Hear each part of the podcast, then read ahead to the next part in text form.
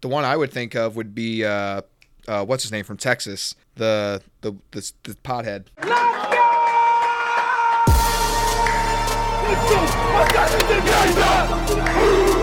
What you gonna bring to the table tonight? I want you to hit everything to move. If the ref kisses your wife, you hit him. We ain't apologizing for nothing today. Don't take care of y'all chicken. You feel me? Don't take care of y'all mental.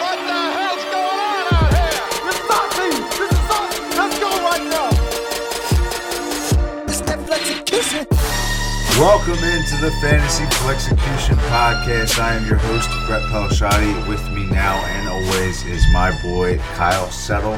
What is going on, dude? That energy, I feel it. You know why? Because football is back. It's back. Back. We are Streets back. back. And I- And we're off the rails And we're already. I wanted to, uh, you know, you were saying football's back, right? And I'm a big better. I love getting into uh, the lines, especially this time of the year. I feel like you can get some value. But I wanted to get your, you know, five weeks out from week one, your prediction Super Bowl matchup. Oh, Packers Chiefs. Easy. Packers Chiefs, huh? Yeah, that one's cake, man. The dream, they're not the dream team. The last dance getting together for Green Bay. That narrative's been writing itself for the last couple of weeks. They're the easy pick out of the NFC. I don't think anyone really wants to see Tom Brady get another. I think we're sick of it at this point. And I don't know who else in the NFC is really contending. Uh, Green Bay is definitely my favorite, and then the Chiefs have always got to be a favorite as long as you got old Patty Mahomes under center slinging it back there. He's they're going to be a favorite just about every year, at least in the conversation. Is, is that a uh, thinking with your heart or with your with your gut? You know, I, I can't always separate the two, so I, I don't know for sure. I'll take that as a homer pick nine times out of ten. All right. Uh, Well, if I, I assume that pick- you're not putting Philly in there. No, no, certainly not. Uh, I would be more likely to say that they're going to have the number one overall pick uh, this time, or uh, in about ten months from now. But I, I would say Vegas would put both those odds pretty close to each other. yeah, Super Bowl or number one pick. this is terrible. I think uh, we talked about this a little bit before. I, I think it's going to be a repeat of last year's matchup. We're going to see Bucs Chiefs, but this time Patty Mahomes and Andy Reid get their revenge, and Tom Brady rides off into the sunset, passing the torch officially to the new best quarterback in the NFL, Patrick Mahomes. Yeah, we'll see. That'd be boring. I don't want to see it, but I'll probably not bet so heavily on Kansas City and spend the whole Super Bowl counting my dollars slip away this time. Yep. All right. With that, let's talk about it. We have a pretty jam packed show today. A lot of news and notes, a lot of injuries to, to round up. That's right. And our main segment today, we're going rapid fire across the entire AFC. All 16 AFC teams talking about every single one of the fantasy assets that we find notable. And Choo, it's, going to be nonstop. Was that a uh, Star Wars blaster? Is that- is Dude, I've been to be? playing the Old Republic nonstop for like the last two weeks. I am in my Star Wars grind right now. and Oh. and did you hear the last quote from Jordan Love? He was asked about his relationship with Aaron Rodgers, and he said it's much like a Jedi Padawan relationship. So my two favorite things maybe on the planet merging together. It's beautiful. Gotta love it. See what I did there? Yeah, I mean, I think it, we can lock it in. J- Jordan Love's His name's a bust. Jordan Love. After that, Hey, hey. a he's a bust. He's when he plays, you know, in his fourth season, uh, we'll finally be able to, Third. to know for sure. But as of Dude, right that's now- the future of my franchise. Please don't try to take that away from me. All right, so let's get into the news. Ladies and gentlemen, can I please have your attention? I've just been handed an urgent and horrifying news story. And I need all of you to stop what you're doing and listen. Cannonball! Extra, extra, read all about it. Check it out. Newspapers for sale. We have breaking news. Breaking news. I'm toasted. You are fake news. And boom goes the dynamite. The biggest news of the day: Josh Allen gets a six-year, two hundred and fifty-eight million dollar extension. I can't even count that high. Josh Allen is rolling in the dough. Yeah, it's a six year extension. So that's on top of the two years he has left in his rookie contract. So Josh Allen's now under contract until his age 32 season. For context, that's the same age as, like, I think Matthew Stafford, uh, Russell Wilson, guys who have been in the league for forever. That's how old that. Yeah, Channel, I think he is 32, 33, somewhere in there. That's how old Josh Allen's going to be. Breaking down the contract a little bit, like you said, six year, $258 million extension. If needed, I don't think we're predicting this, but if needed, there's a potential out after the 2025 season, which would make Josh Allen a 30 year old free agent. That comes with an $8.4 uh, million dead cap hit and then nothing on the books after that. But uh, as far as the money itself goes, heck of a deal. $43 million annual salary, which I think Mahomes, when he signed, he got 50 a year, right? Yeah. Okay, so it gets a little bit closer for a salary we didn't think was going to be touched for a while when Mahomes signed that $50 million a year deal. It still may not be eclipsed anytime soon, but Allen's at least in the ballpark, pulling in 43 million over the next eight years. That's crazy. Or 43 per year over the next eight years. Yeah, so I'm not a salary cap expert by any means, but for what I've been reading and hearing, the salary cap is going to reset here shortly, and the money that's going to be thrown around to lower tier players is really going to eclipse some of the numbers that we're seeing now get paid to top notch guys like Josh Allen. So this is really smart for the Bills to get this done now. Um, I think if if uh, you know Kyler Murray was closer to his deal, that he would get it done now. But I'm sure his agent knows, uh, like some other young quarterbacks, their agents know that this salary cap thing is gonna is gonna really spike here in about a year or two, and that's when you got the Allen year done, deal. and yeah. we're gonna have the Lamar deal soon. We're gonna have probably a Baker deal soon. That entire class, uh, Darnold will probably get paid by someone, but it won't be in the same ballpark as these other guys that hit. Uh, being that Allen was the first one, it does make you wonder what the Browns and the uh, Ravens are going to do now with their franchise quarterbacks, obviously also up for deals. Allen just set the market at a pretty damn high number. So Yeah. can you pay? I, I don't think Baker's going to eclipse this, but Lamar, his agent's going to be asking for something close to this. And who knows if the Ravens or the Browns are even going to sniff this number, but you know, both these quarterbacks are going to be out there asking for it. Oh yeah, I mean Lamar with an MVP trophy under his belt, he's definitely going to demand something like this, if not more. And Josh Allen's been quoted before as saying he doesn't need to be paid as a top five guy in order to be comfortable because he wants to, the money to get spread around so they can get better talent in there, uh, pay guys to stay as opposed to uh, having to pay or having to uh, cheap out in free agency in order to, to handle his salary. I mean, he's been quoted saying things like that in the past. So, you know, if there's another quarterback out there like Lamar and Baker that think differently, uh, they may be fighting for a lot more. And I don't know if Cleveland's going to be uh, willing to pay, but I think I think Baltimore's definitely going to be willing to pay Lamar, and, and as they should, in my opinion. Yeah, both come with huge risks, so it's going to be interesting to see. Like, not that Josh Allen isn't a risk, because I mean, look at the first three years of his career. He's had one good year and two stinkers, but it was enough for uh, Buffalo to go ahead and put the pen to paper. the most important position, the hardest one to really lock down. When you get it, you keep it. Moving on, the Hall of Fame game was last night. I think it was uh, it was fun. It was great to see football back, but uh, you know, by the second half, I was already ready for preseason to be over. Uh, Yeah. As much as I as much as I love like draft draft prospects and young players, it's just you know these guys aren't going to matter much when it comes to the regular season, uh, other than just depth and uh, definitely not for fantasy. So it's hard to get super excited about a lot of these players. But man, I was so surprised to see Yes, the I amount already of know what you're gonna say. That some of the Pittsburgh Steelers and Dallas Cowboys Yep. players were getting. Like Michael Parsons, first round pick, who was uh, had some bumps and bruises coming to the draft process, or, uh, draft process. He got like three series on defense, which is insane to me. Uh, you know, in a year where you're the only team playing a fourth preseason game, you're going to throw your rookie first round pick out there. Um, along with Najee Harris on Pittsburgh side, Yep. Chase Claypool, guy showed a lot of promise as a rookie, had an amazing. Johnson's got a yeah, Diontae. Johnson was out there. I mean, Chase Claypool came down on his shoulder, looked like he broke his collarbone, and I was like, Yeah. "This is why you don't play your studs in, in preseason almost at all, especially not in preseason week one. These guys have a week of practice under their belt. The Hall of Like, Fame game. Yeah, chill out. You and I, I remember we were having this conversation going into it, and then obviously during the games, I could I couldn't believe how many relevant players were out there on the field and how long they were out there. Coach Tomlin came out before the game uh, ever happened and said he's going to play Najee for all four preseason games, and the same thing I told you yesterday. I think this is just two old school coaches bringing in their old school mentality of playing their guys during the preseason, and shortly after that, I think it was uh, earlier this afternoon or maybe yesterday, Sean McVay came out and he said, "Yeah." Matt Stafford's not sniffing the field during preseason. There's no way I'm playing this guy. Just the differences between the old school and new school coaching. Yeah, and it's probably you know history's probably going to favor that new school approach of, of keeping your studs off the field until it's necessary. But Yeah, I think so. That's enough of that. Some fallout from the Hall of Fame game. James Washington, wide receiver, former second round pick for the Pittsburgh Steelers, has requested a trade. Um, do you think he can go anywhere where his value will be, uh, you know, pretty relevant in, in Dynasty, or is he just say a later tier wide receiver that we don't have to think about much? Yeah, I I put him because they're in a similar situation. I'm going to go ahead and lump these two together. But him and N'Keal Harry, I pretty much think the same thing about that.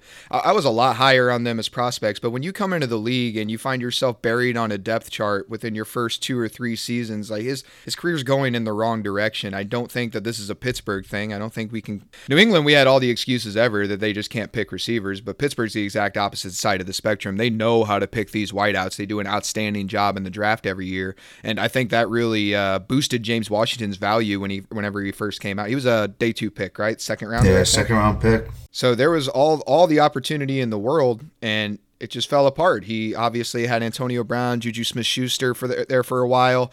AB leaves, and now you got these new guys, and it took Chase Claypool a year, Diontae Johnson a year, and they're already surpassing him on the depth chart. He would have to go to a just barren receiver core. Think maybe Detroit Lions, maybe New Orleans Saints esque for him to get on the field anytime soon. If he goes to one of those places and I'm an owner, I'll I'll sell there while the value's hot because I don't see any career resurgence happening for him anytime soon, no matter where he ends up, if he gets dealt. Yeah, I mean, like you said, Pittsburgh was presumably a really good landing spot for any wide receiver, and not to mention he got there after or he got there alongside his college quarterback Mason Rudolph, Yeah. with those guys from Oregon State, or was that Oregon State or Oklahoma State? One of those. Okay, okay State. OK OK State. State. Yeah, one of those O State schools. Um, but he played, you know, with his college quarterback in the NFL. Still didn't have much success. Couldn't really uh, get a snap share that was worthy of, uh, you know, a ton of targets or anything like that. And it's just, I can't get excited about him. I'd much rather have, I know this is why people come to listen for takes like this, but I would much rather have N'Keal Harry than James Washington right now. I think N'Keal Harry can recoup a lot of his value. I don't think James Washington could go anywhere where the situation was set up better. And, uh, you know, he's, he, if he couldn't fire there, I don't know if he's fired anywhere. Our next bit of news, Trey Lance, man, the hype is really firing on Trey real. Lance. So Kyle Shanahan quoted as saying he will get situational snaps, which is interesting considering, um, you know, like a few days before that, he was saying he doesn't plan on giving Trey Lance any first team reps. Right. Things are, are moving for Trey Lance, and I don't think the hype is unwarranted. We knew that he was extremely physically talented. Word on the street going into the draft process and coming out of it was that he's very, he's there mentally as well. You know, he's mature. He's, he's, he's ready to learn an NFL style offense and the intricacies of, of how different it is and, and, you know, the different facets that, you know, college coaches and college game plans don't really take into effect. So Trey Lance has it up here great mobility, great arm talent, and man, I think it's just a matter of time until Kyle Shanahan sucks it up You know what he has? and gets him in, uh, you know, as, as his QB one. He has balls. Direct quote from Deebo Samuel. This kid has balls. He's super talented. You and I were talking about it. I think we share what uh three three leagues together, you and I. Yep. And there's two players that either you or myself have rostered in all three of those leagues, and Trey Lance is one of them. You and I have been talking about all season, all off season that his stock continues to go up. He has one of the highest, if not the highest, ceilings uh, among this entire draft class, and like you said, the narrative short, sort of shifting a little bit where it goes from nah, he's not going to get on the field, and no, he's not getting first team snaps, and nah, okay, we're only going to put him on sometimes. Who who knows where we're at a lifetime from now whenever week one comes around. Uh, as far as Lance goes, he's one of our highest risers from the offseason. I think you and I both have him unanimous at our 102 in drafts right now. So if you were able to get a hold of him early on, maybe at the 103, 104, if he slips a little bit in drafts, then you're really loving to hear this news come out of San Francisco. One of the a really good point I heard about Trey Lance the other day that I haven't really heard anybody else bring up is that, you know, he didn't really play. He played one game of college football last year, and he comes into the NFL and they're saying he's not going to get any real live snaps. He's not going to see live bullets. If you're an NFL coaching staff, you're looking at a player that's only played one game in the last calendar year, and you're going to sit him for another year. Like that's the whole rest over rust kind of thing. Like that is a May- ton maybe. of time not playing. You know what I mean? Like I feel like that's more detrimental than just getting in the reps. Like the roster around him is very good. The coaching staff we all believe in can build a game plan around almost any quarterback. Why not give the rookies some play now and get what you can get out of Jimmy Garoppolo in the trade market? because they're Super Bowl contenders. That's what they are. So I mean, you're you're going out there. Jimmy already proved he can get you to the game. He already got you there once. Now he probably has improved talent around him as tar- as far as the team as a whole, and the goal is Super Bowl for San Francisco. If you put Trey Lance in there, your ceiling may be even higher, but your floor goes a lot lower. Your range of outcomes shifts dramatically if you turn to a rookie quarterback for a team that's aspiring for a Super Bowl. So I think it's it's just more a conservative play to say that Jimmy's our guy. We're riding with him until we know for sure that Trey Lance can offer us the same type of floor that we get from a Jimmy Garoppolo. I, I, yeah, I understand that angle. I just, I don't know, maybe I'm just looking at it from, you know, outside Hey, looking that- in. It's not easy my for angle. me. Yeah, It's I not mean, my angle. It's not the side I would it's would easy for me to say, hey, just put Trey Lance in there. But I, I totally see your Sure, point. right. You know, if you're if you're actively managing an NFL franchise, you don't really want to take that risk with a with a roster as good as it is, and you know your Super Bowl aspirations in in this you know this upcoming year. But the last thing I'll say about Trey Lance, are you concerned at all about? The weapons maybe taking a hit in their value if Trey Lance becomes the starter, because you know, as we know, mobile quarterbacks, younger quarterbacks tend to not be able to facilitate a ton of production and uh, fantasy points from from their uh, supporting cast. So, so what do you think about that? I I don't think it'll be anything noticeable. If there's a dip, it's not going to be surprising, especially during that transition period. If it results in the offense as a whole getting better, I think that the three main guys there are, are still going to maintain their fantasy value, being Kittle, Aiyuk, and Deebo Samuel.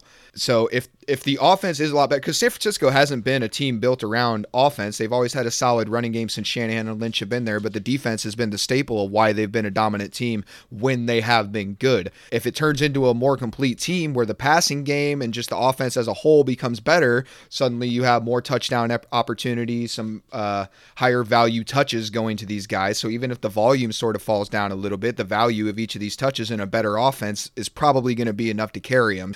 If if I think that upside is there with Lance, which you and I both do, then no, I'm not worried about the weapons around him. And I know what the past says about rookie quarterbacks and obviously mobile quarterbacks, but I think Lance is talented enough, and more importantly, his weapons are talented enough that they'll maintain their value even if he's under center. Very well. You know, I can't really argue with that. I think I think time will tell, and uh, you know that's a good mentality to have going into this. Is you know a wait and see, but you can expect maybe a little bit of uh, of, of down, a little bit of a downturn to start when Trey Lance comes in, but.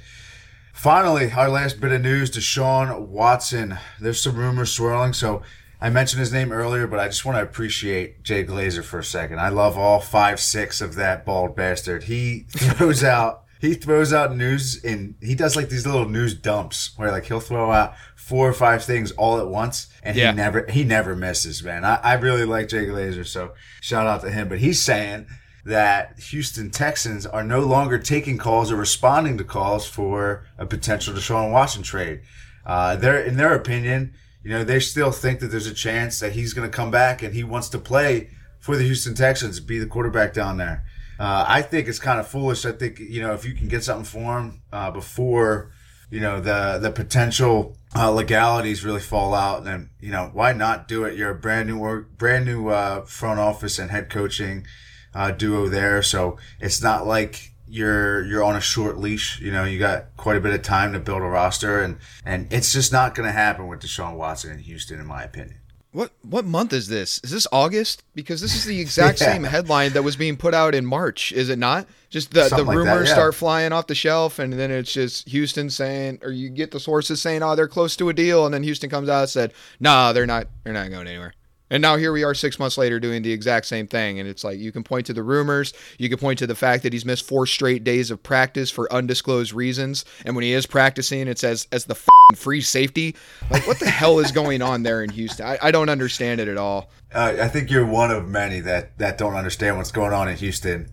I mean, it's only fitting. We got to get a, you got to, you got to put a drop in here. You know, Houston, we, we have a problem. Houston, we have a problem. And things You are not definitely good. do. Things are not good down there. pick a damn lane. You know, it's like either move forward with him as your quarterback, and when the legal repercussions come down the line, then you deal with it then, or you move on and you try to make it someone else's problem. But they're living in this middle of the road purgatory, and they just need to get their shit together. I'm I'm sick of it. As someone with zero investment in the Houston Texans, I'm tired of watching this franchise try. Hey, but shout out Nico Collins, getting a lot of first team reps. hey, there's the positive spin. All right, we're moving on to our injury roundup. Once again, this is going to be a regular segment for us. Unfortunately, it is the nature of the game of the game that we play. So, first things first, Justin Jefferson, a lot of people's dynasty wide receiver one, sprained his AC joint. Um, word on the street is is he'll still be ready for week one. It shouldn't be a long term injury. Uh, but an injury nonetheless, and, and, something that you obviously don't want to see headed into week one. Mm-hmm. Uh, what, what, what's your take on this? Are you worried about Justin Jefferson? Oh boy, it gave a lot of people a scare there for a little bit. There was about a 30 minute window where all we had was him coming down on his shoulder, sort of collarbone type area. And I'm sure all the owners were bracing for the worst because he just, I don't know if you've seen the clip or not yet. He came down right there at the top of his body and just started grip. It looked just like a collarbone. Every collarbone I've ever seen broken, it looked just like that. That's honestly what I thought it was at first. Minnesota dodges a huge bullet there, and all the Justin Jefferson fantasy owners as well. Yeah, and that would have been uh, that would have massive ramifications. Say if he misses, oh, you know, huge. half the season or or even three quarters of the season. I mean, you got everybody's fading Adam Thielen right now. His his value probably would have spiked. Uh, having a bunch of volume open up in that offense. Uh, Dalvin Cook probably even would have got a bump because, you know, when you're missing your wide receiver one in an offense, you tend to lean more on the run game as a philosophy. Uh, so that would have had massive implications coming into the year. You know, happy to hear that he's he's fairly healthy, just a sprained AC joint. Going back to New Orleans for some continued bad news coming out of the Bayou. Tre'Quan Smith missing practice with an apparent leg injury. That's all the information we have about it right now. But the fact that he was the supposed wide receiver one coming into the year, now that Michael Thomas is out of there uh, for the foreseeable future, and he is injured. So, you know, who's the major beneficiary here? Uh, the obvious answer is going to be Marquez Callaway. And when you asked me a couple weeks ago, I was more or less hesitant. And I, you asked me would, I, would I rather take Tre'Quan Smith or Marquez Callaway at ADP. I told you I'd rather wait and take Callaway because he's going to go a couple rounds later. With this news coming out and just the overall track record that we've seen from Tre'Quan Smith over the last couple years when he's been given opportunity, I don't know that I'm taking Tre'Quan Smith ahead of Marquez Callaway at any cost. I think I might rather have Marquez Callaway because all the buzz out of New Orleans is that he's running with this role right now. And although he's not going to be obviously the long term number one there, he, has got fantasy value. Just one thing to keep in mind before the hype gets too out of control is he is an undrafted free agent. He is relatively undersized. So although he may not have a number one type role, there there probably is some fantasy value to be mined out of him in New Orleans. Yeah, he, he's getting the opportunity. We know opportunity is king in fantasy. And uh, it's a good time to see what you have in Marquez Callaway. Obviously, don't go out and spend a bunch of assets trying to trying to get him on your team. But if you got him, it's a great time to have him. And, and uh, you know, a little wait and see approach. Uh, if you decide to sell high, I wouldn't blame you. I don't know if he's going to hold on to that role long term, but but as of right now, he's the number one in New Orleans, and that's almost uh, you just you can't get that as late as you're getting Marquez Callaway uh, with another player.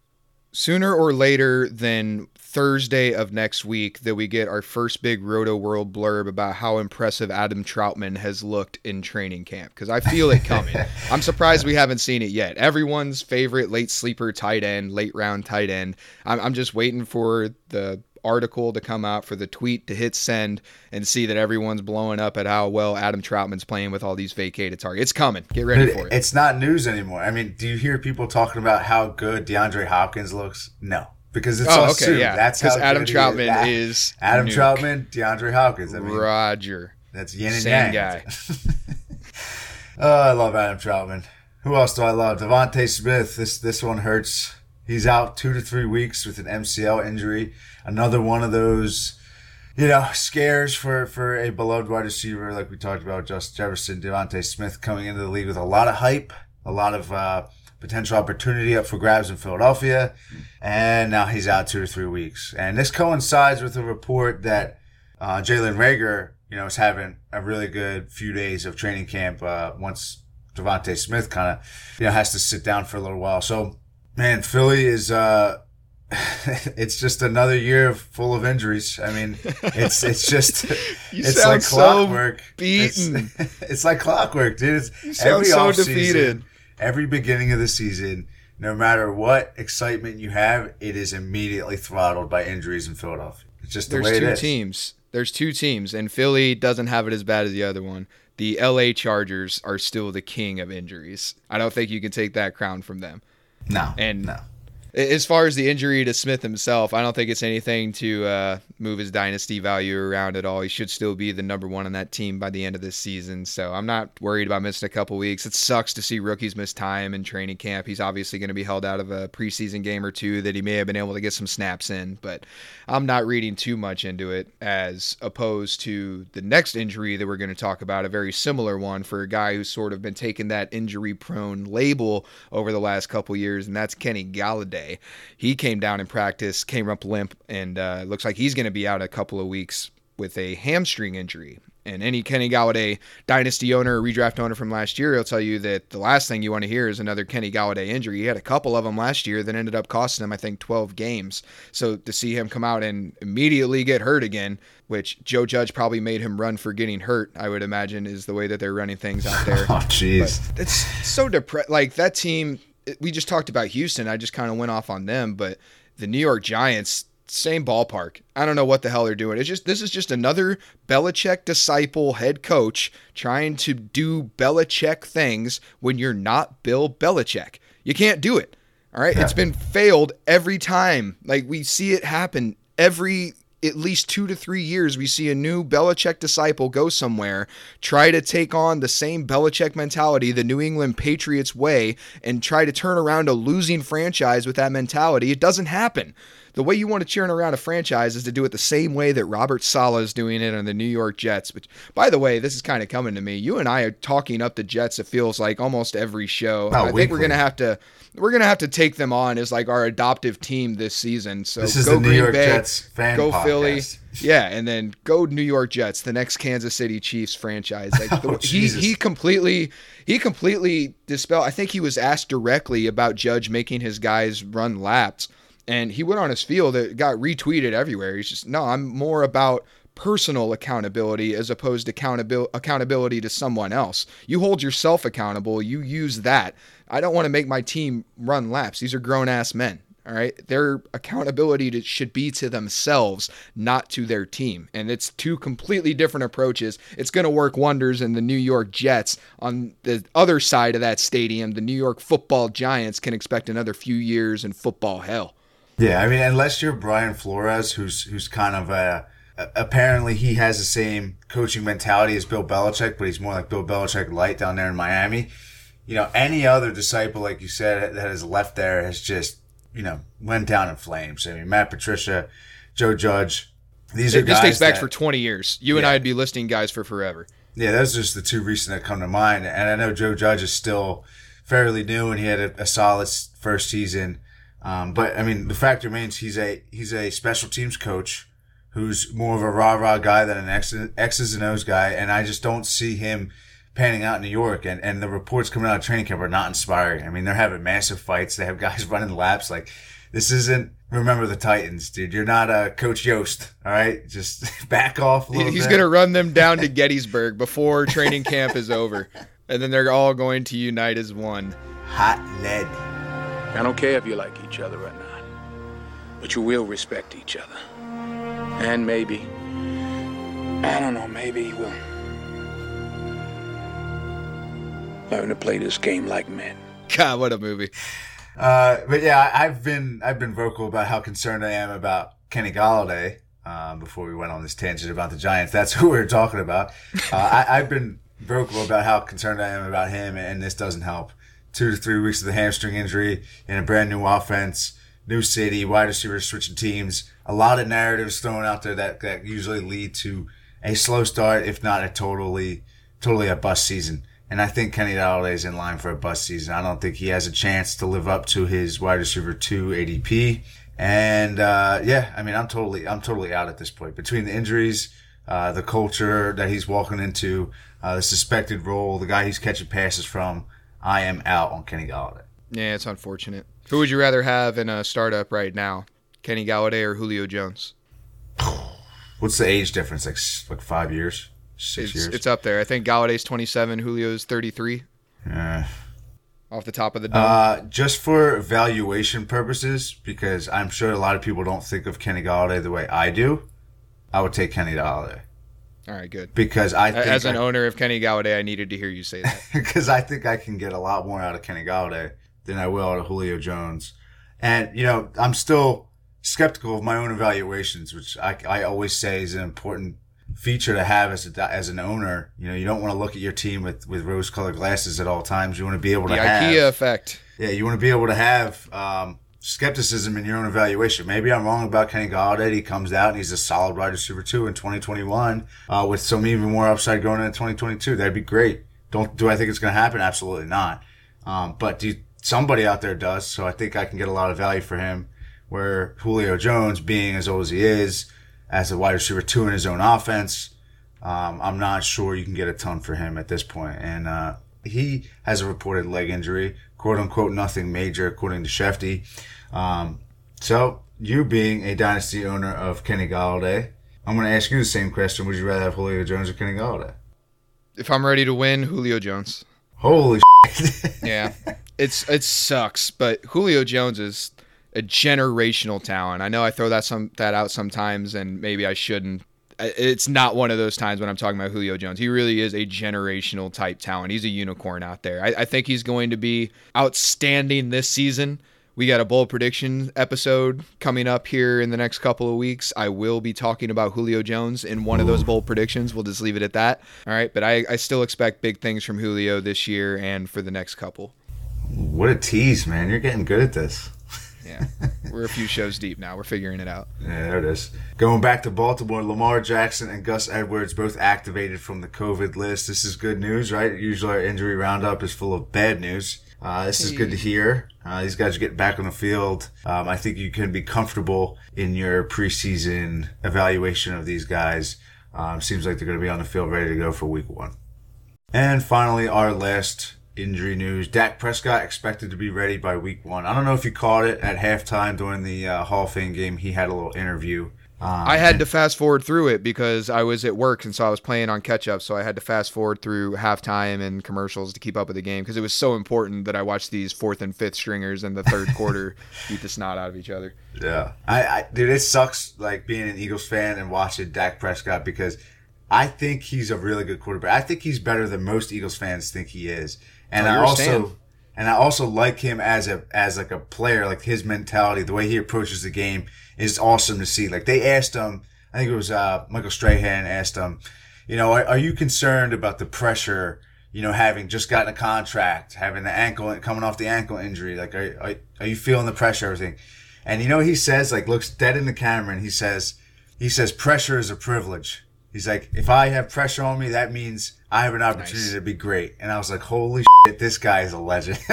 I, I love Dak Prescott, which is terrible to say because I'm an Eagles fan, but man, he's he's awesome to, to watch, and I, I really think he's going to come back with a vengeance in 2021.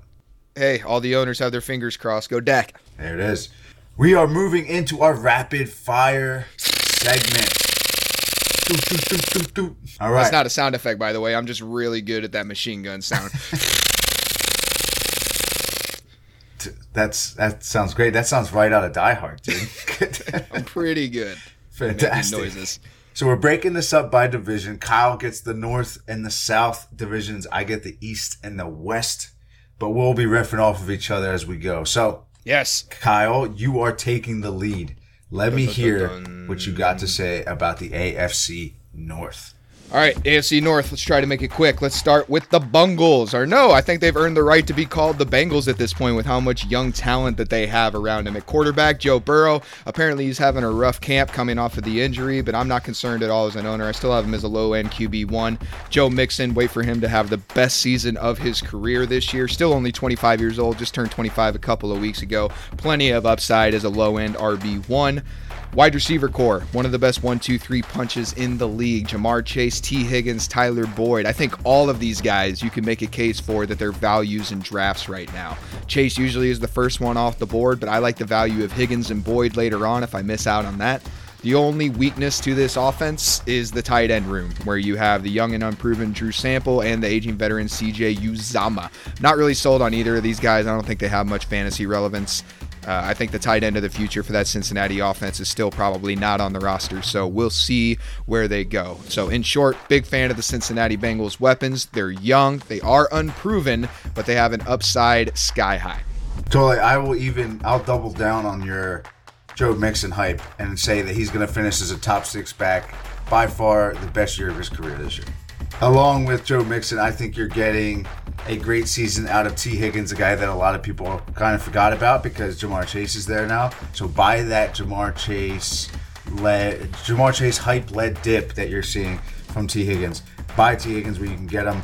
I think you can sell Tyler Boyd now uh, before he inevitably loses out on a ton of volume uh, between Tee Higgins and Ja'Marr Chase. And the tight end landscape, totally barren.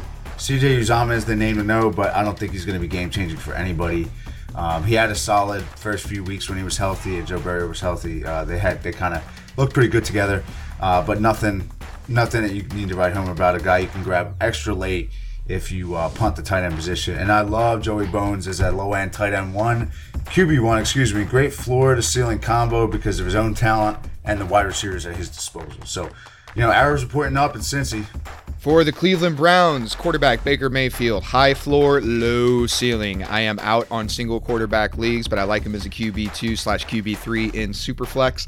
Nick Chubb, Kareem Hunt both bring their own value. Chubb obviously just signed his extension uh, earlier this offseason, so he's going to be the staple of that offense for the next several years. Kareem Hunt going into free agency might be a buy. Maybe he gets himself put in a situation like a Miami where he can get an extended workload next year. Maybe he resigns in Cleveland. Either way, I like him as a low end RB2, high end RB3 moving forward.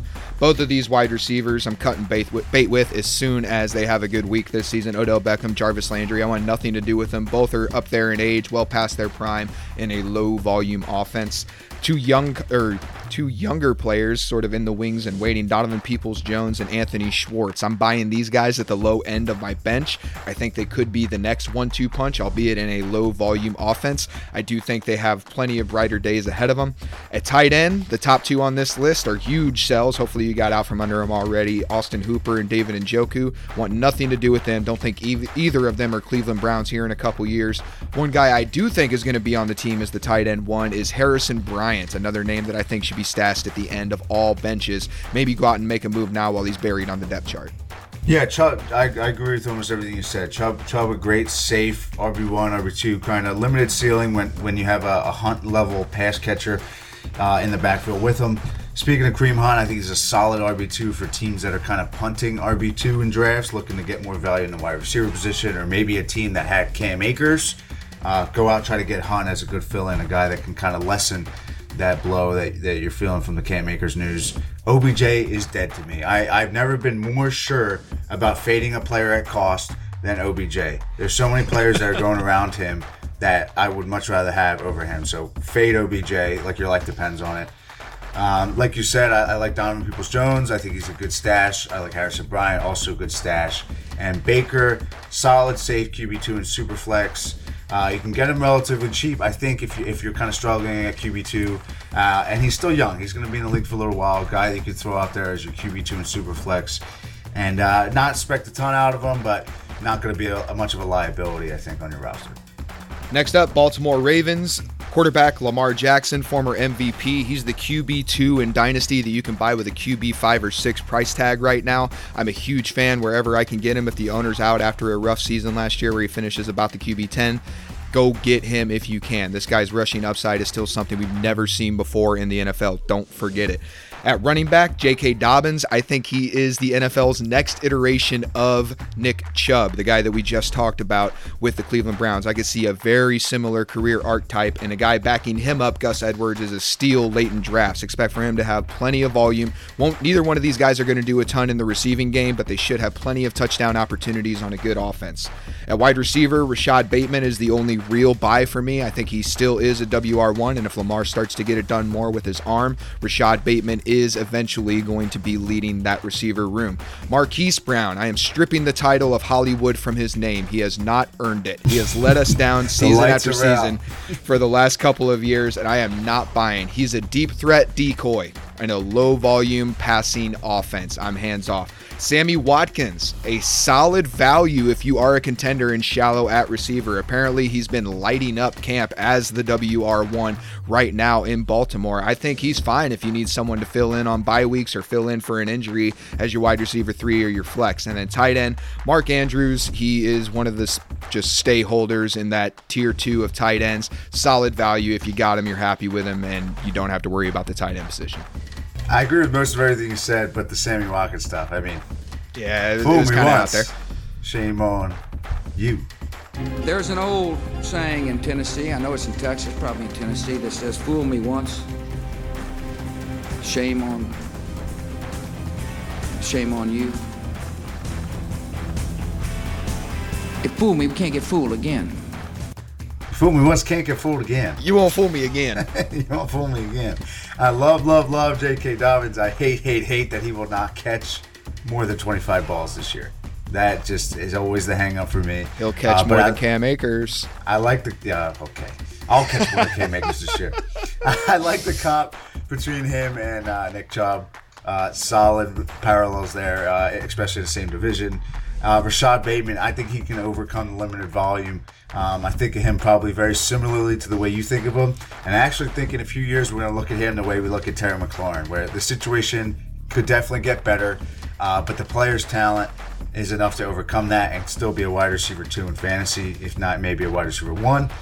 Uh, Mark Andrews, I think he's fairly uninspiring. I can't really justify taking him over TJ Hockenson or the tantalizing upside of uh, your boy Kyle Pitts. So he seems more like a tight end dependent um, threat than uh, than a volume threat when, when they bring in as many wide receivers as, as they have and, and really want to get more uh, work to the wide receiver position as opposed to what, what he's been benefiting from is a ton of volume at that position. So other than that, uh, what you said about Lamar makes a ton of sense. I'm on board. All right, rounding out the AFC North, the Pittsburgh Steelers quarterback Ben Roethlisberger. Yeah, he may, may be undervalued. He's probably going into his last season. He's got great receivers. Take it for what he is. He's a QB three with high end QB two upside on any given week. Uh, as backup, Mason Rudolph might be a stash if they don't address the quarterback position. He might be a starting quarterback next year. That obviously has a place in Dynasty Superflex. Running backs: Najee Harris, Anthony McFarland, Kalen Ballage. This is Najee's backfield. These other guys are depth pieces, so don't get fooled in what they do in the preseason.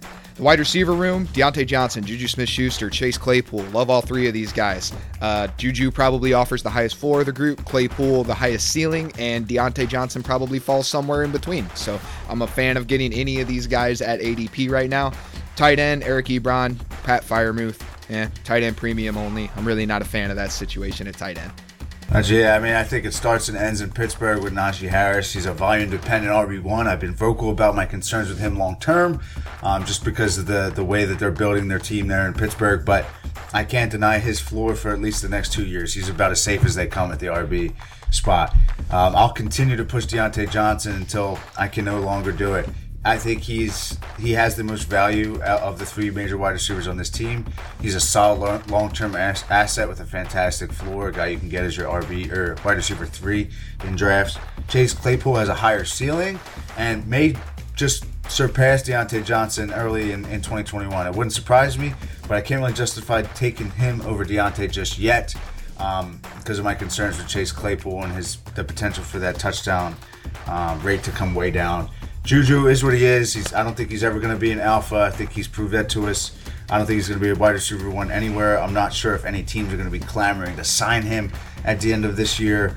Um, but he's solid. He's about the, the probably the most. Uh, he's probably the safest of the three this year um, because we do have that concern with drops with, with Diontae Johnson. Although I, I don't think it's that big of a deal, it, it is a concern. And then Fra- Pat Freiermuth, Fat Freiermuth, uh, Yes. probably, probably, probably more than most. Uh, I, pro- I I think I like him more than most people. Um, I don't think he has he has a ton of value in 2021, but I do like his projection long term in the NFL. A guy that I think is worth you know sending away a a, uh, a bench asset or a late round pick to get him, especially in tight end premium. I think he's a guy you'd love to stash. All right, one division down. One division. Rapid fire! Moving on to the AFC East, I'm kicking us off here with the Buffalo Bills. Nobody circles the wagons like the Buffalo Bills. Josh Allen just signed that massive contract. I think he's a top five quarterback for the next decade. Stefon Diggs should see little regression this year, but I'm still comfortable taking him as a top five wide receiver in Dynasty and in redraft. Zach Moss, he's coming off an injury. I still think he represents a solid floor and a guy with some touchdown upside. Uh, a solid low end RB2, high end RB3. Um, a guy you can get a few starts out of this year. And uh, there's no real player uh, on offense or uh, at the tight end position that would I would really want on my team, but a guy that I've been vocal about, I think has the potential to break out is Dawson Knox. Um, I think he, he checks a lot of boxes. The main one being athleticism. He's also doing a fantastic offense. And they did lose one of their biggest targets coming into this year in John Brown, so maybe Dawson Knox picks up on some of those empty targets. Buffalo Bills, a team that I'm going to have little to no exposure of. I expect this entire offense to take a big step back this upcoming season. Now, don't put words in my mouth. I still like Josh Allen as a QB1. I still like Stefon Diggs. Showing. I put Stefon Diggs as a WR1, but I'm pretty much fading the rest of the offense. Zach Moss, Devin Singletary, neither of them provide much upside for me, even if one of them took the entire backfield by the rings. I don't think RB1 or even high end RB2s in that range of outcomes. In the receiver core, maybe the one guy I do like above value is going to be Gabriel Davis, at the off chance that he does become that number two receiver for Josh Allen, which is something he hasn't really had yet. He's a good quality receiver in the red zone, so if he puts together a double digit touchdown season, I won't be shocked. I'll be a little bit surprised, but I wouldn't be shocked. As far as Emmanuel Sanders, Cole Beasley, tail end of career guys, I really don't like stashing these guys. So if you can get anything for them, I'm all for selling. Dawson Knox, I guess I agree that he's probably an end of roster stash, but probably nothing more. Very well. The Miami Dolphins. I, I, you know I've been vocal about this as well, but I'll keep saying it. I think Tua is being undervalued, especially in Superflex. Um, I think between the investment and the circumstances that he had coming into last year, it, it was set up to fail. Okay, and he's coming into this year where he's healthy finally for the first time in his NFL career. He's healthy. He's got a bunch of brand new uh, weapons that he can throw to. I think the arrow is, certainly pointing up for Tua, and I don't think enough people are talking about it. Another, or like I said, uh, I think he's going to be he's going to play faster. He's going to be more aggressive. A guy I think you should invest in. Ideal long term QB two in Dynasty. Uh, Myles Gaskin, one year rental. Sell if you can for a two plus. Um, if you can, or if you're a contender, maybe hold on to him, get as much as you can on him this year. Just know that you're not going to be able to recoup the value that he has right now, a year from now. Um, if you're going to wait on tight end, uh, I would say keep waiting. Don't don't just pick Gesicki because he's the next guy in the queue. Wait a little bit longer. Take Tyler Higbee if you can. Uh, Jaylen Waddle, he's concerning. I wouldn't say he's a he's a total stay away, but between the injury, uh, the poor reports of him coming out of camp, uh, the potential for him to be a one-trick pony in the NFL, a lot of concerns with Jaylen Waddle. Um, and I think there's a better version of Jaylen Waddle in Will Fuller already on the roster. Uh, so I'm definitely concerned about him. And I love Will Fuller at cost this year, ADP's in the 10th round. Get your hands on Will Fuller, bite the bullet in week one as he still serves as suspension, and then uh, have him in your lineup regularly from there on out yeah, big fan of this Miami offense. A quarterback Tua is going to take a step up this year. It's going to happen with his arm. He finally has weapons. Last year he was thrown to a barren receiver core. That has been addressed with, like you said, Jaylen Waddle, Will Fuller. Fuller probably the best value in fantasy football right now with where you can get him in drafts. Waddle, the only wide receiver under contract in 2022 of those big three that we're going to talk about, and then the incumbent DeVante Parker. I think he's fine, but there's a good chance that this is his last year in Miami, so I really don't want much much to do with it. I think that Myles Gaskin is fine in redraft, but this is a dynasty show and specifically one where we sell Myles Gaskin. I expect for him to have a just fine 2021, maybe even put up RB2 numbers, but next year he's going to be erased. He's going to be irrelevant. Remember that you heard it over a year ago from right here on the Fantasy Flexecution podcast. And I'm not going to lie, you're love for Hunter Long is starting to turn me off of Mike Gesicki. I think he may have been a victim of circumstance last season where he was just one of the only guys available as a target. That's not the case this year. If Mike Gesicki takes a big step back, I'm not going to be shocked. So give me some Hunter Long late, fading Mike Gesicki. Good choice there, but we are a Myles Gaskin hater podcast and a New York Jets lover podcast. Yes. Speaking of the Jets, I'm going to say it again and you guys may be sick of hearing this, but stop fading Zach Wilson. I've said it a million times. I won't stop. Um, I think he is a fantastic value in drafts, especially in dynasty drafts, going as a low end QB two. I think he could be a low end QB one if he hits, um, or even just a, a stable QB two on your roster for a long time. Um, only player I'd really prioritize right now in New York is Elijah Moore. I love his projection, and we talked about how low he's going in uh, dynasty startups right now. A fantastic player to buy. If you can get him at the end of the first round in your rookie draft, if they haven't happened yet, pull the trigger on it. Um, I don't mind Corey Davis, but I'm not prioritizing by prioritizing him by any stretch. I think he has a role in that offense. I think he could be a solid wide receiver two um, in that offense, maybe a wide receiver three in fantasy, but nothing more. Um, tight ends here are worthless garbage. Stay away from them. Uh, Michael Carter has some upside. Uh, I know Kyle's not a big fan of him, but you could probably see them upgrading that position as early as this time next year. So, um, probably not a long term asset. A guy you could probably get some solid starts out of this year. Maybe you get enough hype out of him that you could trade him for something more valuable. Um, but that's about it for the Jets. Arrows pointing up for them as a team. Not a ton of assets currently to really buy into. J E T S, Jets, Jets, Jets. Yeah, like you said, this is a team with the arrow pointing up. Probably only two or three guys as you look at the top and bottom of these fantasy assets that you can predict to be on the team in a couple years.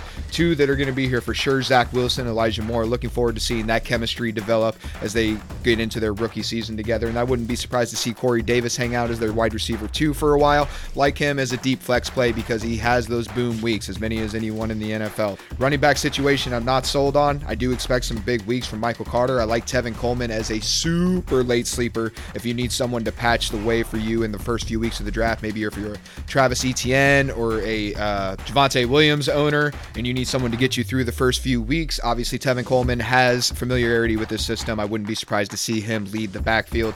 As far as the rest of the wide receivers, Jamison Crowder, Keelan Cole, Denzel Mims, these are guys you can stash late, but I'm not predicting them to really do much. A couple of these guys have been in the league for a while, and Cole and Crowder, and I think they're fine as maybe deep flex or just security type plays. And Denzel Mims may be out of the NFL at the trajectory he's at in a couple years. Yeah, tight ends a bag of ass. Stay away. And the New York Patriots. The New York Patriots. the New York Patriots. Jeez, this this rapid fire thing is really getting to me. the New England Patriots. Stay away or sell Cam Newton if you can, and uh, I could say that while also uh, having the connection to Mac Jones. I want you to buy Mac Jones. So stay away from Cam Newton. Buy Mac Jones. Quarterbacks hold their value. Cam Newton has had his day in the sun, and he is fading and fading fast in fantasy. If you can get anything for him now, now is your time to do so. Mac Jones, I like his projection in the NFL. I like his projection to this offense. And I think that they have the guys around him uh, in terms of the way they're going to scheme an offense that he could succeed there. I think you're going to see a lot of Alabama concepts. You're going to see a lot of stuff that makes him comfortable as a, a rookie quarterback. I think he's going to be starting by midseason. Um, so it's a guy you can invest in early now before he's the starter and uh, reap the rewards later. Damien Harris, I've talked about him a million times as well. He's my dude. I love what he can be this year. And I think his ADP in the sixth round is a nice price point for his potential um, in, in, dynasty startups. He's a guy that could see a lot of volume. He could be in the. Uh, the mold of uh, Nick Chubb, J.K. Dobbins, where you're not seeing a ton of passing volume, but as a runner and uh, a team that prioritizes the run and has a fairly good offensive line, he could be that type of back for you, a solid RB2, I think. Stay away from the pass catchers. Uh, I talked about fading them last week. Uh, I think that they threw a lot of money at guys that may not really deserve all that money, and I don't think they're going to be able to live up to the contracts that they signed. The tight ends in this offense, I like them both individually, but I honestly think they're going to cannibalize each other. It's going to be really hard to figure out who's going to be uh, the main target from a week to week standpoint. And, uh, you know, until we know for sure, I'd say stay away. If you want to take on shot on anybody, I'd say Hunter Henry uh, because he's slightly cheaper than Jonnu Smith right now. Uh, but that's it for the New England Patriots. Yeah, I'm fine with Mac Jones. Not in love, don't hate it, but I do hate Cam Newton. I've been saying for six years the guy can't throw the football. He gets it done because he's just an athlete out there, but now he's a, what, 32, 33 year old athlete. Not as athletic when compared to the rest of the NFL anymore, so I'm getting out of him if I'm still stuck under him. At running You're back, out of him. Swing. God, we're gonna have a lot of swings this episode. As far as running backs go, Damien Harris should be the lead back of a run-heavy offense. He doesn't catch the ball, and with Cam under center, he may not score a lot of touchdowns. So his top side or his upside is limited, but he will present a solid low-end RB2, high-end RB3 floor. As far as the pass catchers, Agholor's fine as a deep play for contenders. I am buying Jakobi Meyers at the end of my bench because there, I think there is a possibility that if uh, Mac Jones takes over and throws the football a little bit more, he may leech on to Meyers, who's still only 24 years old. As far as the tight ends, neither one of these guys have ceilings anymore. Both are fine floor plays, and they're going to end up as low end tight end ones, probably high end tight end twos if they stay healthy. But outside of tight end premium, there's really not a place for that in fantasy. You want to shoot for the ceiling. So I got nothing to do with Henry or Smith, but like you, if I had to pick between the two, give me Hunter Henry, who I think is actually good at football. That does it for the AFC East. We're moving on to AFC Woo. South. Kyle, you're taking the lead on these guys. I think we're going a little slow. We might need to speed it up. Yeah, let's get it going. Uh, so, quarterback Carson Wentz. Obviously, he's injured. I'm still stashing him if I got onto it. Don't panic. I think he was one of my late uh, QB2, QB3 sleepers going into this season. So I still like his upside when he eventually comes back. Jacob, Jacob Eason's obviously worth a roster in Superflex, but outside of that, obviously stay away. Jonathan Taylor, one of the highest floors you're ever going to get at running back, should get plenty of volume. Nyheim Hines is a great late target for anyone who needs that fill in at the RB3 or flex play.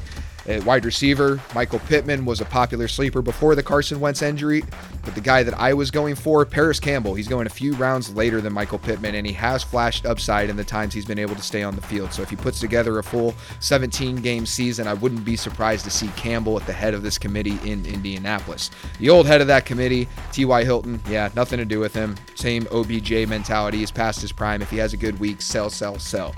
At tight end, there are Mo Alie-Cox believers out there. I'm not really one of them. Jack Doyle's still playing in front of him, and he's a not a fantasy friendly tight end. So I'm staying out of that tight end room. I still like the values you're going to get just about everywhere else. Uh, Carson Wentz, another injury. Uh, coming off the worst season of his career, maybe the worst season that any started quarterback in football last year. I would stay away personally. Uh, but if you're desperate for quarterbacks in Superflex, you can probably get him cheaper. The cheapest you can get him is probably right now, and uh, maybe he does pan out. So grab him if you can. Jonathan Taylor, his value doesn't obviously takes a little bit of a bump when a guy like Quenton Nelson, one of the best offensive linemen in football, hurts his foot and may be out for half the season. Uh, that's concerning, but overall, I think the volume is going to be there to maintain his status as a potential RB1 this year, but uh, definitely an RB1 in Dynasty for, for long term purposes. I like Nyheim, Nyheim Hines, what he brings. Uh, he could be a solid bye week fill in or a guy can give you some boom week performances, especially on a team that lacks some talent uh, at, at, the pass catcher position. Tight ends, not really a fan of any of them. I like stashing Kylen Granson, a rookie that they, they drafted this past year. I believe he's a fourth round pick. Solid draft capital for a tight end, very athletic kid. And uh, Michael Pittman, I think he has the potential to break out this year, but it's going to require some some average at least quarterback play. And if Carson Wentz is out, I don't think you're getting that from Jacob Eason. So I think the biggest loser from the Carson Wentz injury was in fact Michael Pittman. Hard for me to get too excited about him anymore.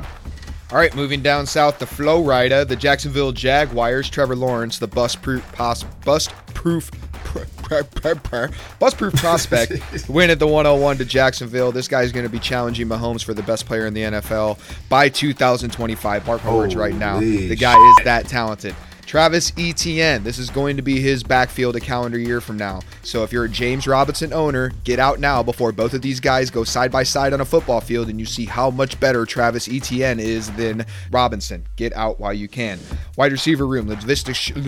Jesus Christ, Jacksonville's going to be the death of me. Laviska Shenault is a solid buy as the wide receiver two. I don't think he's the wide receiver one for that team, at least in the next couple of years. I don't think that guy's on the roster yet, but I do like where he's going in drafts right now, and he should be a favorite of Trevor Lawrence early on. Sell DJ Chark at your earliest convenience. He's in a more or less shallow receiver room right now. Probably not going to be here in a year. Marvin Jones is here. He's going to take his job. I predict him to have a better 2021 than DJ Chark. I like him at the end of my bench on contenders to get a spot play play here and there. The tight end room, yuck. The AFC South may be the worst division in football when it comes to tight ends. I'm staying away from at least three of these tight end rooms, including these Jaguars. Yeah, it's all I couldn't fade the tight end room in Jacksonville enough. Uh, I want absolutely nothing to do with it. Complete stay away from me. Uh, what I will say, Laviska Shenault, he is in fact the wide receiver one in Jacksonville, and mark my words, he is the second best wide receiver in this division right now. Better Yes, than I think Julio. right? Oh, gee, I think right mind. now he's better than Julio Jones is right now.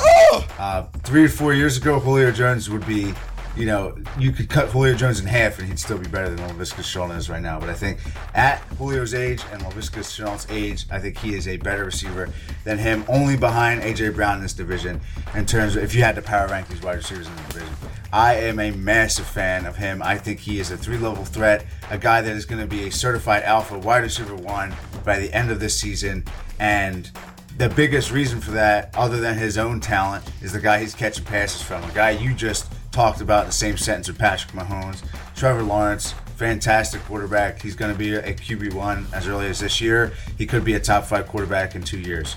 I really like what he brings to the table and the fact that he's coming into a new organization with his running mate in Travis Etienne. I think they're going to have instant connections uh, out of the backfield. So I think what you're going to get out of Travis Etienne in year one is a lot of pass catching. In year two, I think he's really going to take on the full workload and become a three down back in that offense in an organization that is ascending.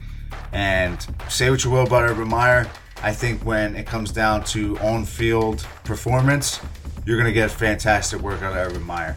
I'm concerned about the long term projection as more of a front office mind, but as a coach, I think Urban Meyer is great for fantasy assets, and he's going to prove it as early as week one or two here with a lot of these guys that we're talking about. Travis, or uh, yeah, Travis Etienne, Trevor Lawrence, Laviska Shenault. Last thing I'll say, DJ Chark. Uh, man, I, it's so hard for me to get excited about him anymore, and it sucks because I was really high on him about a year ago, um, and now it just seems like he was fool's gold, and I fell for it, and now I'm trying to recover from it. So I'm kind of out on DJ Chark, especially at cost. All right, next up, the Houston Texans. God, what a dumpster fire. At quarterback, you got a few guys to talk about here. Deshaun Watson, everyone knows there's something going on behind the scenes with Deshaun Watson. Question is, do you want to take that risk as a dynasty owner right now? Even if he misses this year, even if he misses next year, he's hopefully back in the league here in a couple years and he'll have top five upside whenever he does. Question is, can your current roster maintain that hit should it happen? The other quarterbacks, Tyrod Taylor, I think he's fine in Superflex as a QB3 as long as he holds on to that job. The guy who's going to be pushing for it is Davis Mills. Remember, this guy is a third round pick. This is not a blue chip prospect. So I know the rookies are tantalizing to the eye before they ever step foot on the football field, but Davis Mills, eh, if those of you holding out hope, may need to hold out for a while. At running back, it's the old folks' home. David Johnson, Philip Lindsay, the only guys of note should be the lead backs in that committee. I really don't want anything to do with old committee backs in a bad offense. At wide receiver, Brandin Cooks, Nico Collins, both going at value. Collins already getting in with the ones, and that's not surprising given the receiver room that you have. And Brandin Cooks is always going to be a value. I think it's because he was in LA for so long, and those receivers just have to be undervalued no matter where they're at. Uh, some deeper plays, Anthony Miller, Keke Coutee. I'm okay with stashing either one of these guys at the end of my bench to see if one of them comes away with the slot role and more importantly stays healthy in what should be a high volume, albeit not very effective offense. At tight end, just like the rest of them that we've talked about, stay away. Don't want anything to do with it. I will say Brevin Jordan, the guy they drafted out of Miami, I wouldn't mind a late stash there at tight end. Other than that, I agree with you though. Tight end room's got a you know, got a got a stench to it. It's stanky.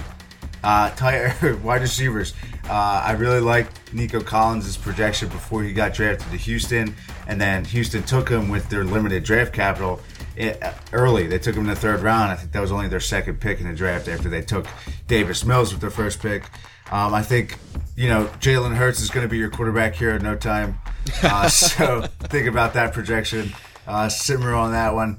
Um, but other than that, man, I really am not inspired by any of these backs or any of the other quarterbacks. It's either Deshaun Watson or bust in Houston at the quarterback position. Uh, you won't see me investing in guys like Davis Mills, and uh, you know I'm willing to be wrong about them, but I just I can't see them succeeding. Situation matters too much for players in the NFL, especially young quarterbacks, and a guy like David Mills who does Davis Mills who doesn't have a ton of um, he doesn't have a ton of reps in college. So you're going from limited reps in college uh, with a solid physical projection, uh, coming into a, the absolute worst position you can come into in football. I'm staying away. All right, from one of the worst situations in football to a pretty good one in the Tennessee Titans. Ryan Tannehill and his resurgence as a quarterback finds himself as a low end QB1, high end QB2. Big fan of him. Obviously, at running back, Derrick Henry's one of the best in the business. However, in my opinion, those wheels are falling off eventually. I think now is peak time to sell. One guy that I'm stashing in the running back room is Darrynton Evans. We haven't seen Derrick Henry really come off the field for much, but if those wheels do fall off and he finds himself injured at some point this season, look for Darrynton Evans to be that next man up in what should be a high volume running game.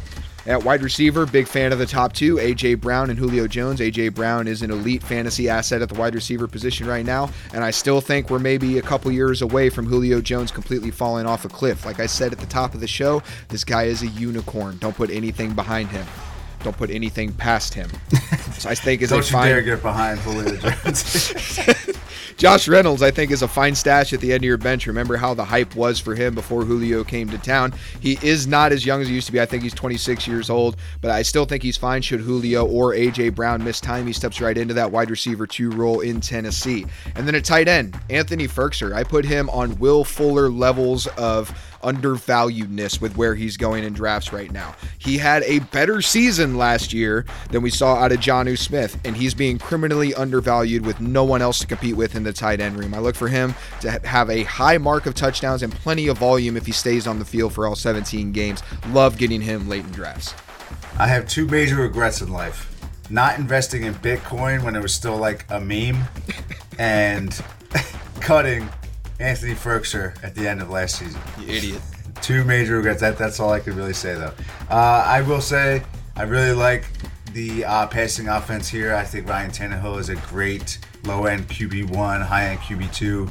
A guy that if you don't want to draft quarterback early in Superflex, he could be a solid first quarterback for you. Um, and a guy that you can rely on in, a very efficient passing offense with AJ Brown and Julio Jones as two primary targets. Already talked about Anthony Anthony Firkser. I'm high on all these guys. Uh, I don't know if you can get a ton of value from Julio after this year. So if you're not a contender, you probably want to sell him. Get get out from under him now, um, and then you know reap the rewards of that later. Um, with Derrick Henry, like you said, this is probably the last year you get a ton of value out of him. But I don't think you can get the value uh, for him at cost. He's going as probably a top six running back right now, and I don't really think you can get your money's worth there because you know, even if he leads the league in rushing, this will be like the third year in a row that he would lead the league in rushing. Uh, let's say he gets 1,600 yards rushing, that's a ton of yards, but I, I don't think the passing volume is going to be there for him. And if they're not leading in a lot of games, he can kind of get games scripted out. And with guys like Julio and AJ Brown there demanding a lot of targets, I'm not so sure that they're going to be as run heavy as we've seen in the past. So I probably am lower on Derrick Henry than a lot of people. Um, I probably I think I have been lower on Derrick Henry his entire career than most people have, uh, which usually come back to bite me in the ass. But uh, I'm sticking to it this year. I think he's he's going a little too high. All right, that's three divisions down. Kansas AFC City West, Chiefs. Denver Broncos. What? I'm up first. Oh, no, you're starting us off. What? Oh shoot. All right, yeah, you're up. My bad. The Broncos come before the Chiefs. Broncos come before the the, Chiefs, Kansas- right? No, I am starting oh with the Kansas City Chiefs. You got to start with the Chiefs. They are a fantasy gold mine. The number one asset in Superflex, the number one asset in Dynasty Superflex, without a doubt, and probably will be for the next 10 years, is Patrick Mahomes. It starts and ends with him in any fantasy conversation, especially in Superflex. He's phenomenal. He's going to be good for a very long time. He's going to set and break his own records in no time. Uh, if you, if there's any possible way you can get Patrick Mahomes on your team, do it. I don't know if there's such a thing as overpaying for Patrick Mahomes. So we have the number one quarterback in fantasy. We also have the number one wide receiver in Tyreek Hill. Uh, we talked about it way probably about two months ago when we did our our wide receiver rankings episode. I think he's the wide receiver one, and I don't think it's relatively close. His game breaking ability and his hyper efficient production uh, can lead to him winning you weeks single handedly. And not to mention his volume is there to, to, to remain a consistent producer, not just a boom week producer that some people kind of look at him look at him as. Uh, follow that up with still and still the remaining tight end one. Okay, don't let those Kyle Pitts fanboys distract you. Travis Kelce is still the king of the tight end position. His production and consistency will continue for at least another two years. He's a rare combination of being safe while also being a top tier talent. bend the knee. Travis Kelce is still your king. And then Mecole Hardman, a guy I feel like I have to talk about because he's getting a lot of pub. Uh, I don't think he's worth the investment. I think he's proven to us that he's not a great wide receiver. Yes, he he's probably the wide receiver two in Kansas City, which could lead to some production, but I think it leads to more of a uh, a higher perception of his value than his actual value. So if you can get out from under him, sell him, do so. I mean, he's going around guys like Curtis Samuel, Rashod Bateman, guys I'd much rather have uh, than Mecole Hardman right now. And uh, yeah, I know uh, Kyle likes Noah. What is it? Noah Gray, the backup right. tight end there. Uh, it may be worth a stash in, in tight end premium leagues, but that's about it there in Kansas City. Completely echo your sentiment on Mahomes. He is at the top of the game. I don't think you can overpay. When this guy's at his best, I think he's the most talented quarterback that I've ever seen. At running back, Clyde Edwards Helaire had a pretty good season last year in spite of all the negative publicity. Sorry, he wasn't the rookie RB3 like everyone thought he was going to be. Look for him to bounce back and have another solid low end Q or RB1 this season. Also, like Damien or uh, Darrel Williams late if you can get your hands on him, just in case CEH doesn't plan out the way that I expect him to. It's a solid backup plan. At wide receiver, Tyreek Hill is outstanding. Like you said, he's somewhere between one and three in your dynasty rankings, no matter who you are.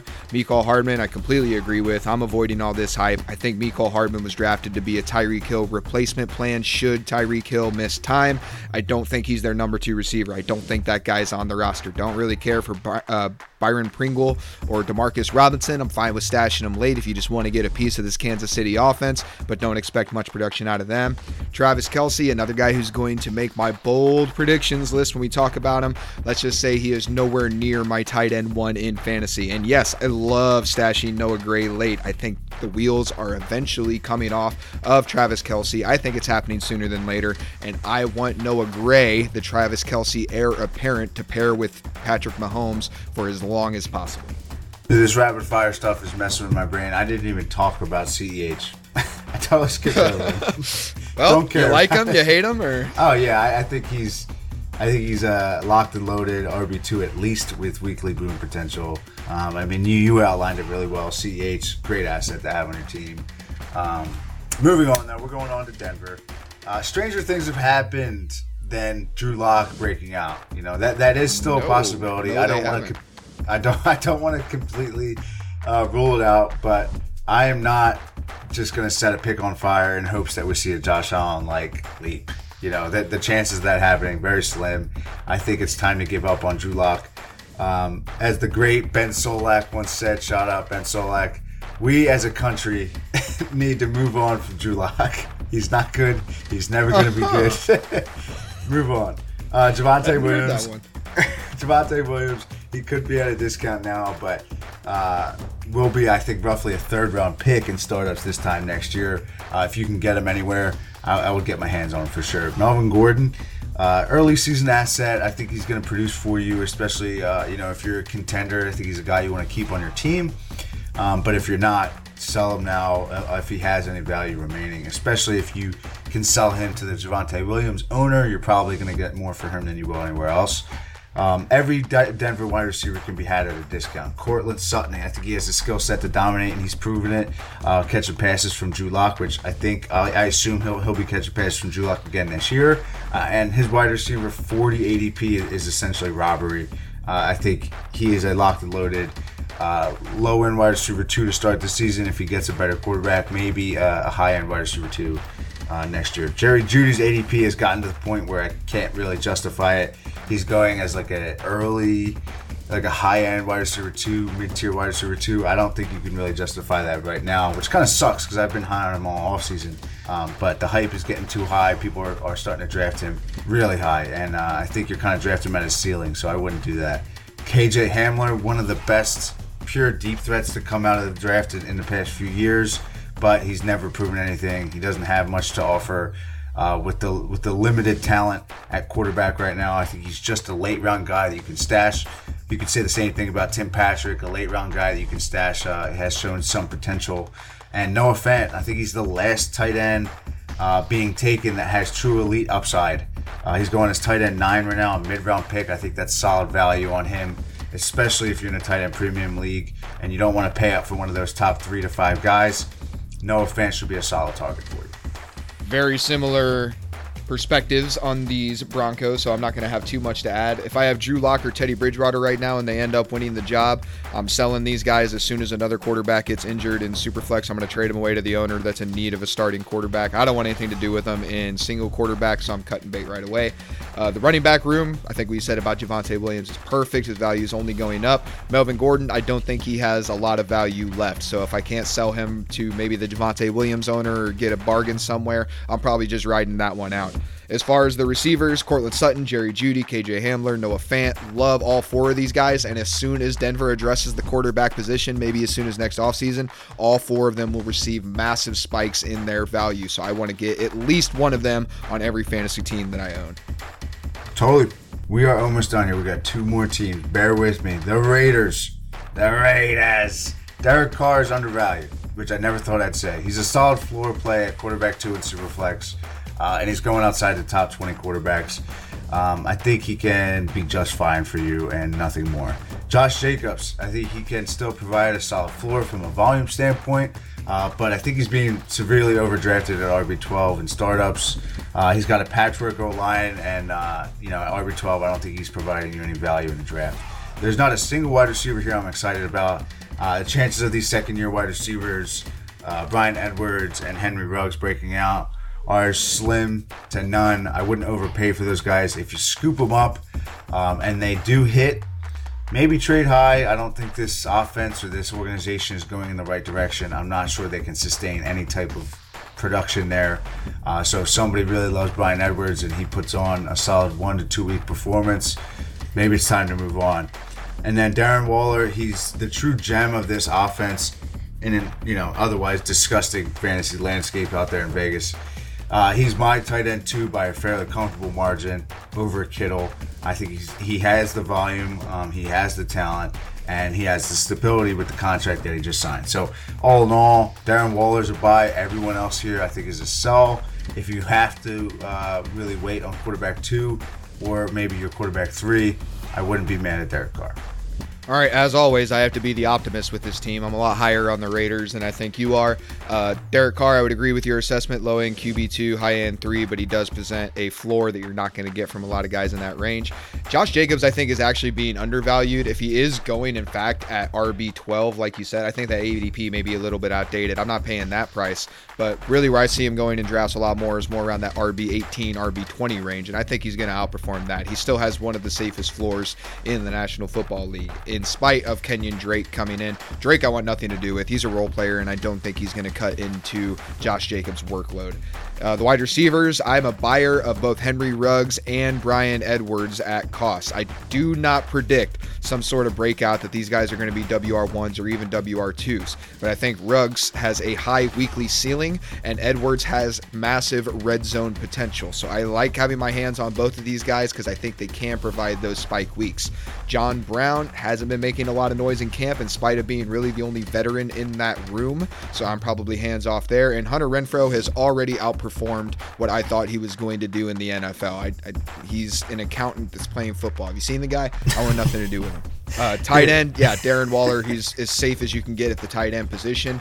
Uh, one name to keep in the back of your rosters: Foster Moreau. I was a big fan of him coming onto Oakland before Darren Waller broke out, and obviously the Waller has really just put an end to those plans. But I do like Foster Moreau as a late stash should something happen to Darren Waller. Yeah, that's a good call. Foster Moreau, I, I liked him as well coming out of the draft, and he does often get forgotten about, especially by me. So, final team here on our rapid fire segment on the AFC side of things is the Los Angeles Chargers. Justin Herbert, the headliner here. I think he's going to see a little bit of aggression, but I don't care. He's a talented 23 year old quarterback, and in Superflex, that's worth being taken in uh, you know late first, early second round. Austin Ekeler lives off of efficiency, and uh, I don't see that changing this year. I mean, catches a ton of passes, and uh, that being said, he's 26. With his build and play style, I don't think he's really a player that can afford to lose a step. So if he loses a step, I think you could see his his um, his workload and his just general value take a, a massive hit. Um, I think in most leagues he's going to be a great asset for a year or two, but if you're not contending, uh, you're going to get very high value for him right now if you want to sell. Keenan Allen could be the wide receiver one this year. He's a guy compared to Marvel's Hawkeye, due to how underrated his career has been and how sneaky important he could be to your fantasy team. So I think he's a locked and loaded wide receiver one. I think he could end as the wide receiver one this year. Mike Williams, he's going too late as a low end wide receiver three, in my opinion. He's a guy who can easily have a thousand yards and or double digit touchdowns. He's only 26 years old. His competition is Keenan Allen, Austin Ekeler, and that's about it. I mean, with Hunter Henry gone, I don't think you're going to see a ton of volume going to the tight end position. Jared Cook's there. Um, he's always been just kind of a guy. Uh, he'll catch some touchdowns, but he, he's not going to be a high volume threat there. Um, there's that you know Donald Parham hype that we've seen uh, over the past like 18 months. Donald Parham's name's been floating around. Um, but I don't think he's going to be anything. So, yeah, stay away from the tight ends, in my opinion. I mean, Jared Cook's ancient; he's 34 years old, and uh, the rest of the guys here, I think, are, are have. There's a lot of hype, and I think it's for the right reasons there in, in uh, LA. Yeah, I'm going to echo your Justin Herbert take. I do expect a little bit of a step back as far as the massive ceiling that we saw from Herbert, but I do expect a little bit of a higher floor on a week to week basis. I want to see some more consistency out of him in year two. And I think the way that that happens is instead of being Keenan Allen every single week, do you see these guys like either Mike Williams or Jalen Guyton start to be a little more consistent with their play, which is something Mike Williams owners have been wanting for the last five years. Uh, at running back, Austin Ekeler, he's as safe a guy as you can get. If he starts to bring in the touchdown upside that we saw from him a couple years ago when Gordon was out, then he's a top five running back. But he's going to present the running or the passing game floor, which is going to keep him as a low end RB one most likely for at least this season.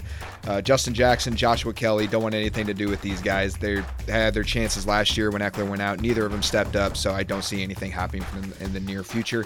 Tight end, I pretty much agree. Jared Cook's a fine streamer. If you're hoping for some touchdown upside, he does bring that on a week to week basis. And Donald Parham, I'm fine with stashing at the end of my bench. Should Jared Cook move on and he takes the lead job from one of the top 10 to 15 quarterbacks in fantasy football.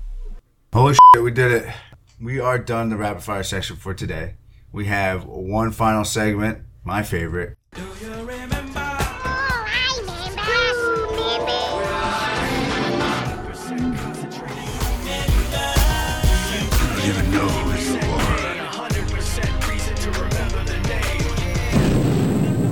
Got?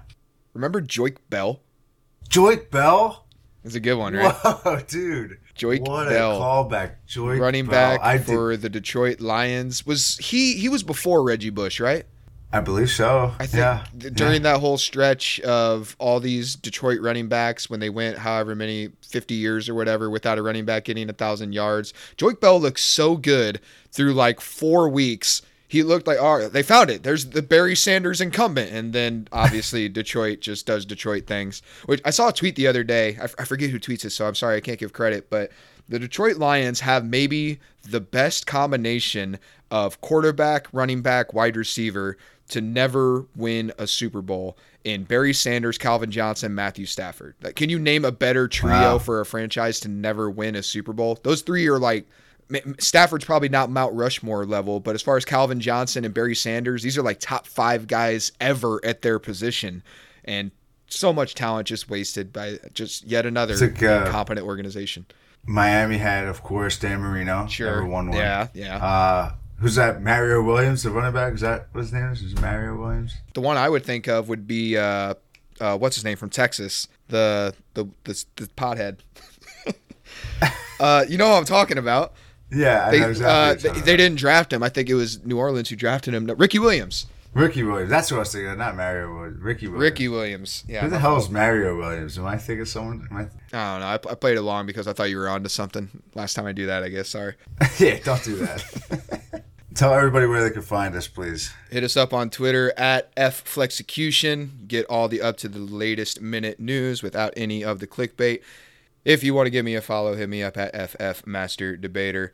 Tweetless is our host, our fearless leader, Brett Pelishati. Yep, I'm like uh, I'm like the fantasy ghost. You can never find me. I'm always just lurking in the shadows. Is that really the comparison that you want to you want to be the fantasy ghost? I don't know. Is that I your mean, new nickname? Do you like that me- better you or worse? the piggyback profit. So I was mean, gonna say better or worse than than piggyback that. profit. I can't much Piggyback profit at least rolls off the tongue. Fantasy ghost is lame as hell. But piggyback profits, like not even are you like not original, It's awesome. but you're just Wait, is that a predicting thing? Something somebody else has predicted. Oh yeah, yeah. No, the nickname was original though, right? Yeah, yeah, sure. Yeah, that's cool. I don't know. Take your word for it. All right. Love you guys. Peace.